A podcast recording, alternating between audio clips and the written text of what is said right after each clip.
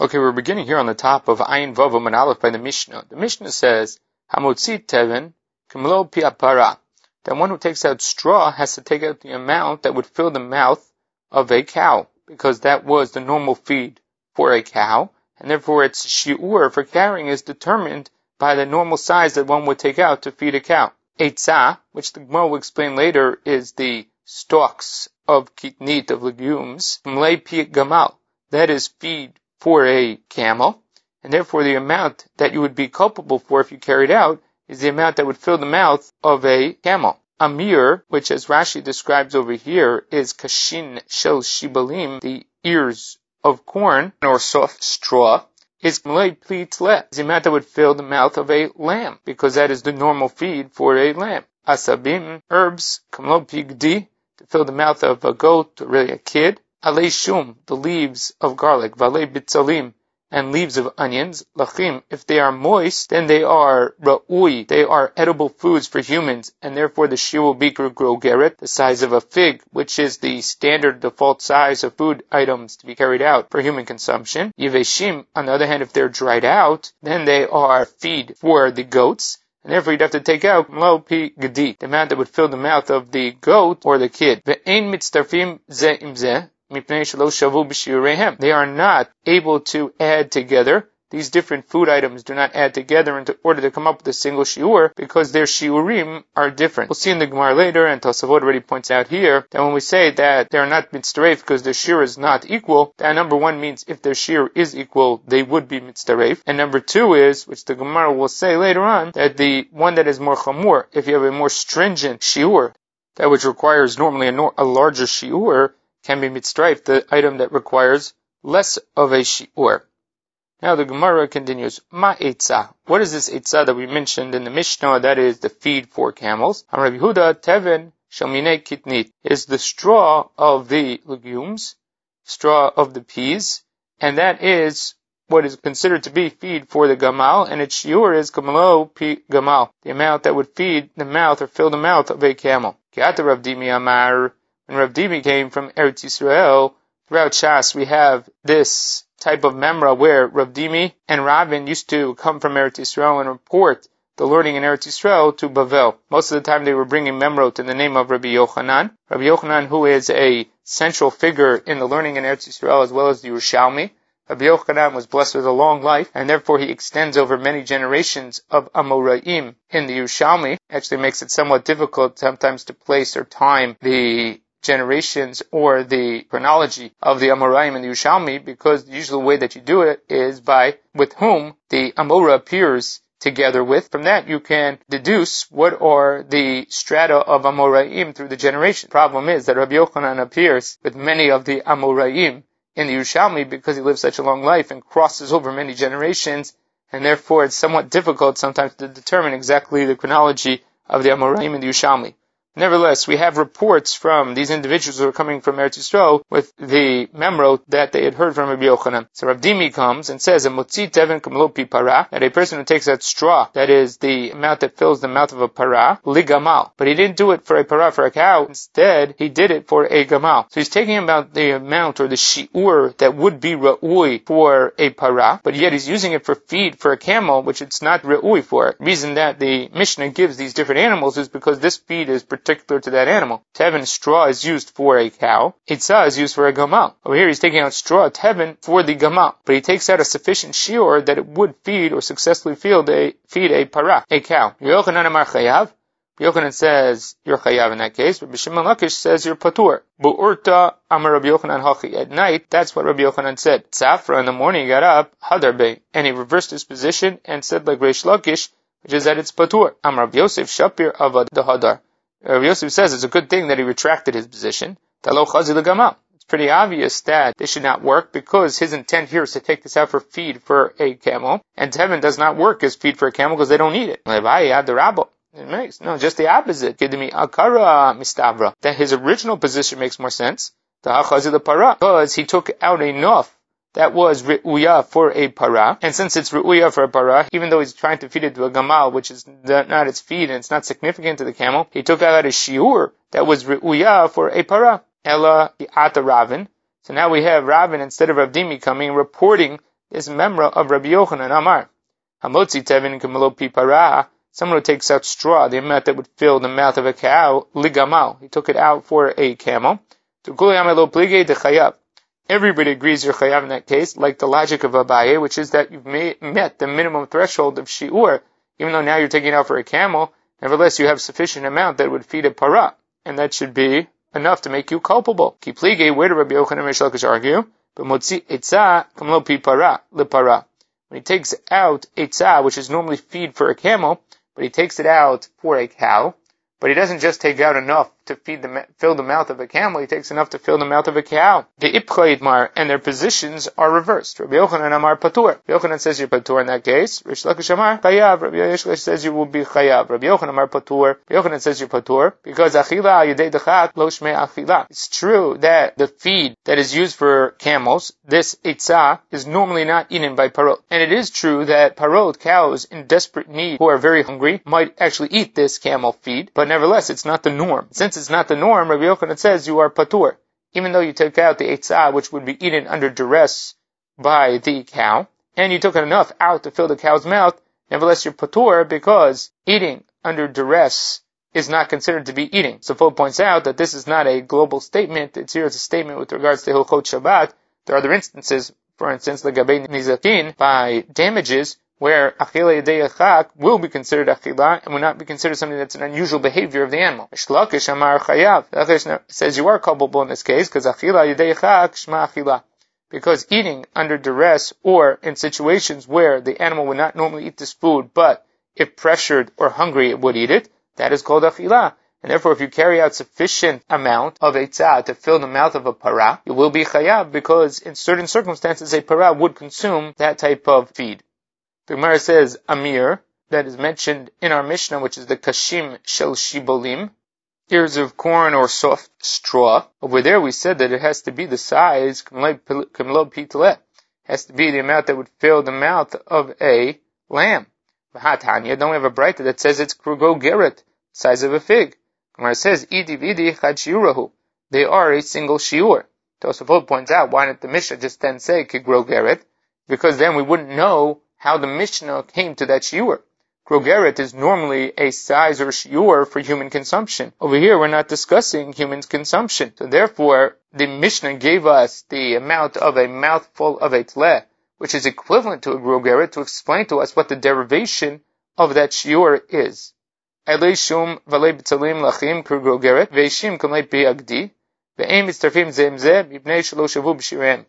not able to be mitzdaref because they all have different shiurim. Am Rabbi Yosef Bar Chanina, this is what we mentioned in the Mishnah, Ein mitzdarfim lechamor shebehen. They cannot be mitzdaref to the one that requires a more stringent shiur, meaning a larger shiur. Avo mitzdarfim lekal shebehen. But if they require a smaller shiur, the one that regards a larger shiur could be mitzdaref to them. Kol delo shavu b'shurayu mi mitzdarfin.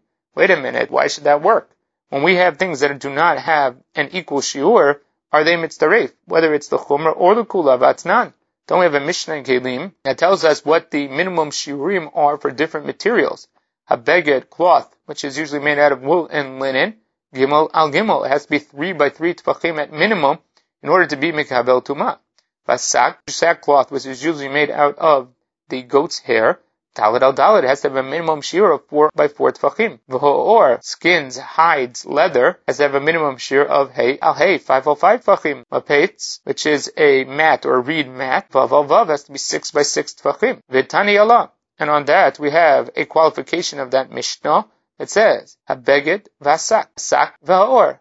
Or v'mapetz mitztarfim zeim zeh. They are able to be mitzaref one to the other. So over here you see, just because they have different shiurim, doesn't mean that they're precluded from being mitzdaref. So why in our Mishnah we come to this conclusion that just because they have different shirim, they cannot be mitzdaref? Over here we have a Mishnah with different shirim in it, and yet we still say that they are mitzdaref over here. Now, when we say over here the qualification that they are mitzdaref, Tosafot says that the tziruf is very particular.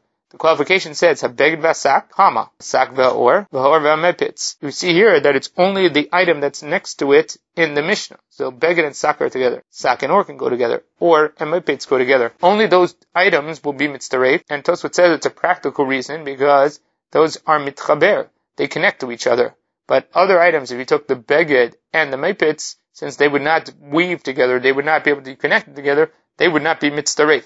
So Tosfot says that this qualification is exact and is pairing up the items that would be mitzdaref. On the other hand, there are before Shim, it's possible that even Rashi says this here, that say that the Tani law is just giving you the examples through the Mishnah, but it means that anything in the Mishnah can be mitzdaref. What's the reason that they are mitzdaref? So the answer as to why this Mishnah allows these items to be mitzdaref is because they all have a common shiur together, which is litamei b'moshav. They can be metamei when it's sat on. If it's used for a patch on a mardat, on the saddle or the blanket of a donkey, then a shear of one by one, tefach by tefach, would be sufficient as a patch. And since it's being designated for use to be sat on, that would be qualify as the minimum shiur. And since they have this common denominator of a common shiur, that's what allows them to be mitzdarei. So now Rabbi Yossi, Rabbi Chanina's position is somewhat precarious because we hear the Mishnah states the only reason that they can be mitzdarei is because they share a common denominator. So here Rabbi Yossi, Rabbi Chanina, how does he have a common denominator to allow them to be mitzdarei over here?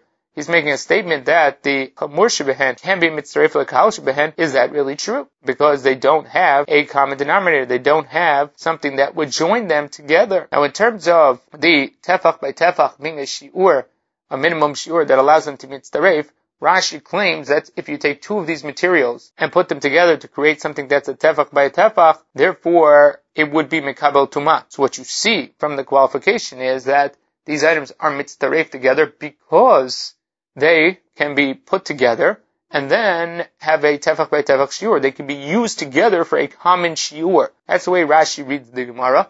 That since they share a common shiur where they could be mitzaref, where they could join together in that shiur, that's what allows them to be mitzaref. Had it not been for that, it would not be mitzaref. On the other hand, Tosafot says that this has nothing to do with putting multiple materials together. Even a single material of one by one tefach would be mekabel tuma. The proof of the fact is that they actually share a common shiur. They all have the same shiur of tefach by tefach. The fact that they can combine together, Tosafot already told us, is a practical issue. It's a question of what is mitchaber, and that's why Tosafot before said that only items that are next to each other in that Mishnah are mitzdaref, because they're the only types of materials that join together. So that's not what the qualifications come to teach us, that they can be put together. Qualifications come to teach us that they have a common shiur, a common denominator over here. Now Tosafot does also point out that the Mishnah we quoted from Kelim is really a shorthand for the Mishnah that's really found in Kelim. And in Kelim, the Mishnah distinguishes between what we call Tumat Amet and Tumat Midras, which is that these Shiurim, with regard to a beged 3 by 3 Tuvachim, is for Tumat Midras. On the other hand, for Tumat Amet, it's 3 by 3 Etzbaot. The other items here, their Shiurim are equal both for Midras which is items that are designated for sitting on or laying on, as well as for tumata mate. And the qualification of the Gemara is, why is the tumata mate here mitzdaref? Because by tumat midras, we don't have a question. Because by tumat midras, there really is no minimum shirim as long as you meet the qualification that it can be sat on. So over there, it's no question if they designate it to be sat on, that they could all be mitzdaref. The question of the Gemara is by tumata mate, where there is no common denominator, nothing that can join them together, what allows us to be mitzdaref them for tumat? And that the Gemara's answer is because they share this common denominator of tumat moshav, which has this tefach by tefach shiur for all of them. Again, according to Rashi, that means they can be joined together to make that tefach by tefach. According to Tosafot, it means just that they have the same shiur. Since they have the same shiur, that common denominator allows them to be mitzdaref. But what you see from this is, it's only because they have this common shiur together that allows them to mitzdaref of an inra ueli tamei moshav lo. Had they had not had this common shiur together, they would not have combined. And so therefore, how does Rabbi Yossi Rabbi Chanina make a statement that they are mitzdaref here when it's the chamur to the cow? The answer is, Amarava hachanami, in our case also, there is a common denominator, which is chazia the dugma that they are ri'uim for samples to show the customers. According to Rashi, it'll have the same meaning as we had over here, which is that the multiple items can be put together to create a sample, just like before, multiple items can come together to make up the tefach by tefach for tumat moshav. So to over here, the samples can be all put together in a single display, and therefore, since they have the same shiur, dugma, that common denominator will make it that they can be mitzrayf. Tosafot the Shitoto again says has nothing to do with the fact that they can be combined together, but rather with the same shiur. by Moshav, the common denominator is that they all have a shiur of tefach or tefach. Over here, the dugma, we'll see later on in that a dugma requires a koshu, any amount. And so since they share that common shiur for a dugma, therefore they can be mitzdaref in other areas, since there is one area where they do share a common shiur. Now we continue with the Mishnah. Hamotzi ochlim kugogeret chayav. A person who takes out ochel the size of a krugeret, the size of a fig, is chayav. Umitzdarfim zeim zeh and the different food items can be combined because they share a common shiur. Since they share the common shiur, they can be mitzrayf. So you can have two food items put together that make up the size of a fig, as long as they're edible for humans, then they would be mitzrayf and you'd be chayav v'hotzah. Chutz, what's included in the size of a fig is the food item itself. What is not included is klipatan, their shells, garinehem, their pits, uksehem, their stalks, visubanu marsan, Suban is the husks. As Rashi says, it's the klipat chitim, it's the outer shell of the wheat that comes out when you pound it. Umursanan is the coarse bran which remains in the sieve or the sifter when the grain is being cleaned or nivrar, selected. So it's the husks or the thin bran and the coarse bran. Those items are not included in the shiur of a kruger because these are items that are not eaten. The shells, the pits, the stalks, and these other items are not eaten. Excluded from this is the thin shell of the lentils, shmit bashloti mehen. Because even though you take off the outer shell of the lentils in order to eat them or cook them, the thin shell that's around the lentils are left on when you cook it, and therefore they become a part of the food, and they're counted as part of the shiur because they're not considered to be inedible or extraneous to the food. Mar says, "V'subanim mursanan lo mitztafin." Is it really true that the husks and the coarse bran are not mitzaref, atna, we have a Mishnah. Hameshit rivaim kemach, va'od chayvim b'chala. Five log, or really it's five quarters, one and a quarter kav of kemach, and a little more is chayav b'chala. We saw this earlier in the Masechta, that that is the minimum shi'ur that one has to need in order to be chayav in chala. And so that shiur is determined by hain, the item, the dough, the wheat itself, visubanu mursanan including the husks and the bran, they are counted towards that shiur. So why over there by challah they counted towards the shiur, and here for Shabbat they're not counted towards the shiur. So Marabaye, I'll explain that to you because a poor person will eat basically whole wheat bread. Since a poor person will eat whole wheat bread, that is considered or classified as being a part of the minimum shiur for challah. When it comes to Shabbat, we're not going to be governed by that which the poor person does. We're going to go after Rov B'nai Adam. And Rov B'nai Adam, over here, would not consider this to be Ochel, and therefore they will not count towards the shear for taking it out.